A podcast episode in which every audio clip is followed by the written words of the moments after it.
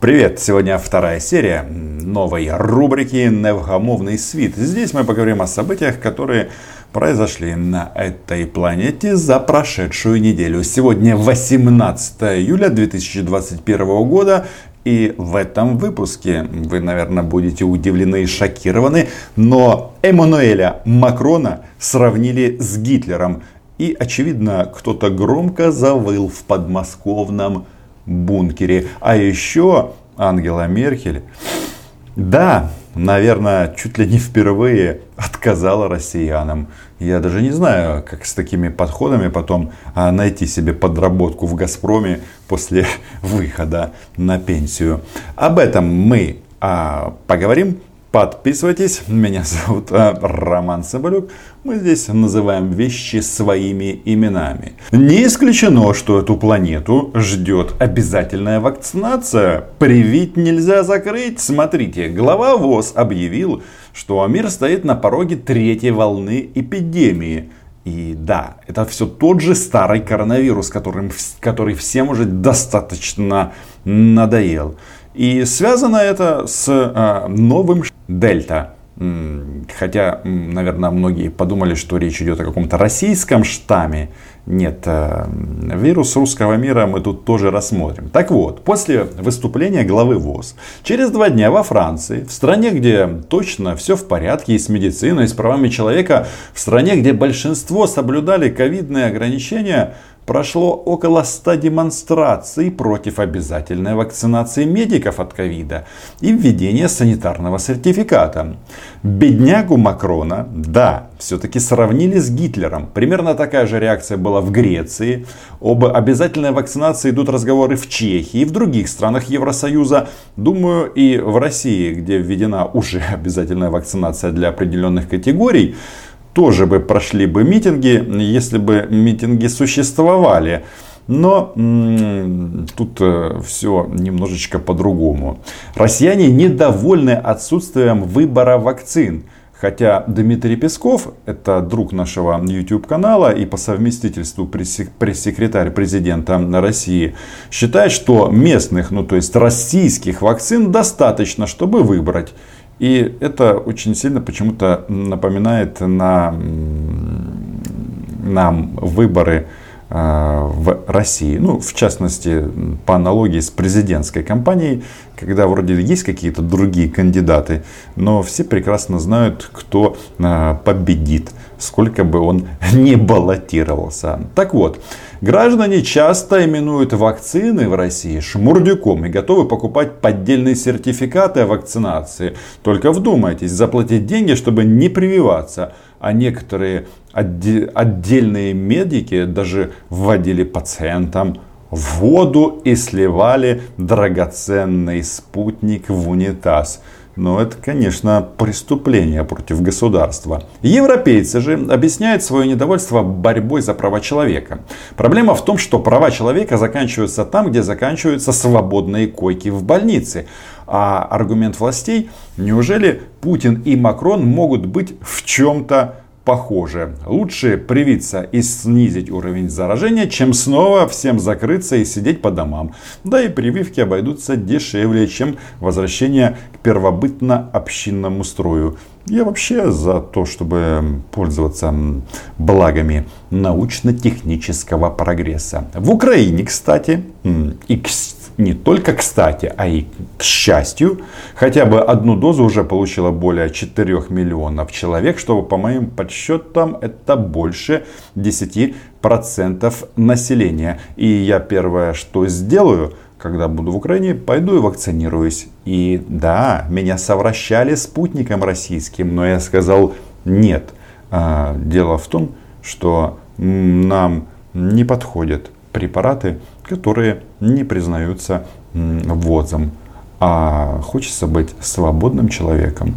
А для этого нужна, а, нужен соответствующий сертификат.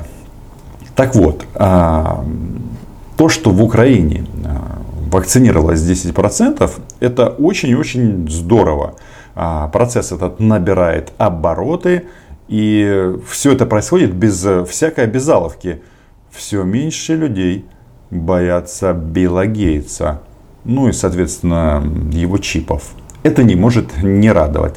За те полтора года, что мы выучили новое значение слова корона, стало ясно, эта проблема, это вызов нового уровня. И нет, дело не только в том, что вы больше не можете покупать билеты в отпуск за полтора года ну ладно, сбрехал, за полгода. Или наоборот, как шутили раньше, брать загранпаспорт, уходя в пятницу вечером с работы. И дело даже не в том, э, что когда люди сидят дома, вымирают целые отрасли экономики. Нет, дело в том, что это не победить поодиночке. В общем, э, вакцинация нас спасет. А, будем исходить из этого, мы же оптимисты.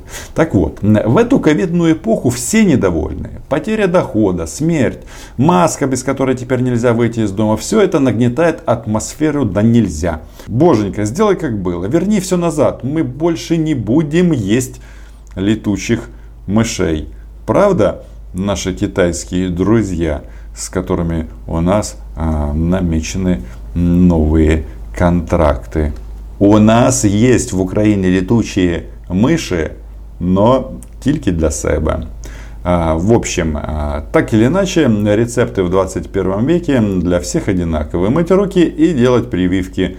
Ну или закрыться дома и перейти на натуральное хозяйство. Не уверен, что всем это будет по нраву. Так, а, тема номер два. Новый завет Путина. Если вы до сих пор не знали, что такое Верхний Корбуш, то я вам расскажу. Это деревня в Омской области, которая обратилась к Меркель, чтобы проложить дорогу. Ну, дороги там вообще нет, там есть грязь по колено. Не знаю, каких там после этого всех не пересажали э, и не объявили иноагентами. Но бабушка Меркель ответила отказом. Канцлер не может вмешиваться в работу местных властей других стран. Что, согласитесь, очень удивительно для россиян. Ведь Путин может и вмешивается во все и везде. И это официальная позиция российского государства. Глава нефтегазовой скрепной империи издал целый манифест на самую больную для него, конечно, тему. На тему российско-украинских отношений. Хотя слово отношения по-моему, давно уже никак не подходит в данном контексте. Так вот, это своего рода Библия, а, которая открывается тем, кто умеет читать между строк. Она недаром вышла на сайте Кремля, а не в какой-то там российской газете, не в каком-то СМИ вообще. Это статья для, нас, для знатоков, не для народа. Для народа это прямая линия с гармошкой. Есть вот такой забавный формат. Ну и руководство к действиям для российских военных, чтобы знали, в какую сторону стрелять. А может даже в школьную программу включат этот э, манифест, эту путинскую статью. Как пояснили в российском Минобороны, у многих бойцов российской армии украинские корни и родственники в Украине. Так что все с ней согласны. С позицией Путина, изложенной в этой статье. И тут возникает единственный закономерный вопрос. Так чего же вы стреляете по своим родственникам с завидной регулярностью? Тоже согласны с Путиным? Украина должна понимать и готовиться. Россия будет продолжать давить всеми возможными способами. Солдаты с автоматами на Донбассе, представители с деньгами, российскими деньгами в Европейском Союзе, хакеры для США, ну и далее по списку. Всем понятно, что Северный поток это одна из составляющих гибридной российской агрессии против Украины вбухать миллиарды долларов в трубу в прямом смысле слова, без которой можно было бы и обойтись, и пользоваться нашей трубой. Это возможно, конечно, только при российской демократии. Все для фронта, все для победы над Украиной. Но не дождетесь, уважаемые жители Запоребрика. Зря сэкономили на дороге в этом селе. Зра писали Меркель.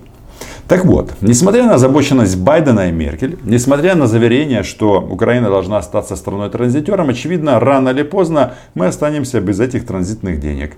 И, э, очевидно, рано... И, и, это важно, это не только потери, это еще и шанс на новый виток в экономике. Это стимул для развития производства и всего, что может приносить деньги, исходя из собственных возможностей.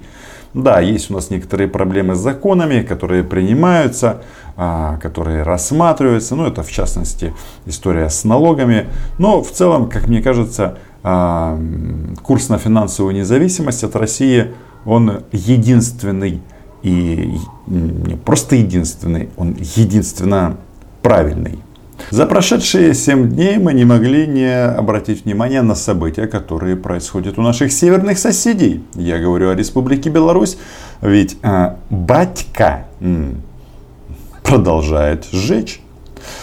На этой неделе прошла четвертая в этом году встреча Путина и Лукашенко. Белорусский так называемый или самопровозглашенный президент жаловался на оппозицию и плакал, что оппозиционеры охотятся за депутатами. Вот здесь было действительно смешно и да, буага. За последний месяц батька превратился в горящую головешку, от которой все шарахаются и никто не знает, как потушить. Да, Беларусь стала главным поставщиком нелегальных мигрантов в Европу. Причем, согласно, опять же, информации некоторых средств массовой информации, э, направляются эти нелегальные мигранты белорусскими спецслужбами. А также э, Беларусь поставляет политических мигрантов в Украину. Мы, конечно, страна гостеприимная, но весьма неприятно, когда один твой сосед оккупирует твою территорию и пишет манифесты, что тебя не существует, а другой сосед э, истребляет свое население и смотрит в рот первому.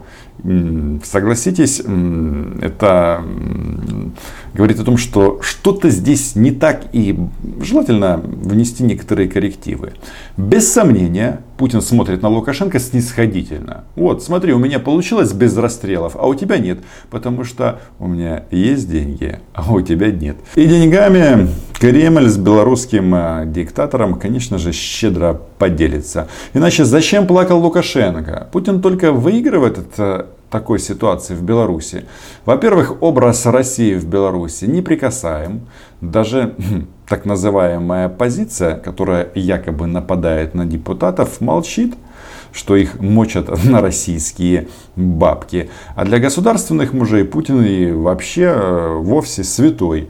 Во-вторых, показывая Лукашенко, Путин набирает очки в глазах россиян и сочувствующих украинцев. Если раньше российские СМИ кричали, вы что хотите, как в Киеве, а, Майдана хотите, то теперь они вкратчиво спрашивают, Хотите, как в Беларуси? Хотите, чтобы мы ваш дождь на проводах повесили и вернули смертную казнь? Сами знаете, для кого. Да, дорогие национал-предатели? А к этой категории можно отнести любого, на кого указал перст а, российской пропаганды. Почем по-украински? Зеленский заявил, что квоты на украинский контент это не самая лучшая идея. И тут все, кто упрекал его в непоследовательности, должны прикусить язык. А, следите э, за руками. Брат Сергея Шефира, то есть первого помощника президента, президента Украины, что важно, Борис Шефир и э, по чистой случайности совладелец квартала 95, еще два года назад, в самом начале э, сказки о нашем президенте из народа, озвучил позицию по этому вопросу освободить украиноязычный контент от налогов. Для чего им это надо? Чтобы они могли штамповать э, фильмы на российском э, на российский рынок, то есть на русском языке, ну и на рынок, на рынке, по сути, постсоветских государств. И их, э, конечно же, абсолютно устроит возможность платить э, налоги и делать это а, на русском языке. Ну, чтобы больше зарабатывать. По-моему, все очевидно. Те, кто не поддерживают Владимира Александровича Зеленского, наверное, могут спросить, а это часом не бизнес на крови. Так вот, а, Борис Шефир об этом а, рассказывал 30 мая 2019 года в интервью издания «Детектор медиа. И вот все, что было сказано Зеленским, озвучено. Ну, единственное, в интервью а, немножечко подробней. А, я даже некоторые а, выдержки вам зачитаю. Что тогда говорил Борис Шефир? Как он а, объяснял происходящее. Смотрите, зарабатывали мы на фильме в прокате 75 миллионов. Половину дохода забирают кинотеатры, 11% дистрибьюторы. Также я должен заплатить налоги, но ведь можно украиноязычные фильмы освободить от всего этого. Пускай кинотеатры забирают 10% и не будет налога. Тогда украинский фильм станет дешевле на 40%. При средней, средней стоимости фильма полтора миллиона долларов украиноязычный фильм будет стоить стоить 800 тысяч долларов. А производители, соответственно, сами захотят снимать украинское кино. Все вроде бы так, но украинское, украиноязычное кино это для украинского рынка, а русскоязычного, соответственно, рынок значительно больше. И это факт. И, внимание, вопрос Борису Шефиру от 30 мая 2019 года. Вы будете советовать применять такую политику преференции Владимиру, имеется в виду Владимиру Зеленскому? Ответ. Это его политика, мне кажется. Просто сейчас не нужно теребить проблему языка. Она делит общество. Вначале нужно войну остановить, а потом решать другие задачи. Войну, как известно, Владимир Александрович а, хотел остановить и не смог. И дело не в Владимире Александровиче, а в Владимире Путине. Об этом на этом YouTube-канале мы говорим очень и очень много. А тему языков действительно в нашей стране лучше не трогать, а оставить все как есть сейчас и попробовать а, немножечко а, заняться изменением нашей жизни к лучшему – без а, педалирования языкового вопроса. Подписывайтесь на мой YouTube канал, ставьте лайки, репосты. Жду ваших комментариев. Надеюсь, вам а, понравилось. Да, я еще не завел а, суфлер, но обязательно это сделаю. Конечно, спасибо патронам и а, патронессам, которые монетой поддерживают канал. Всем чау, удачи, ну и что? По традиції Україна була, є і буде. Пока.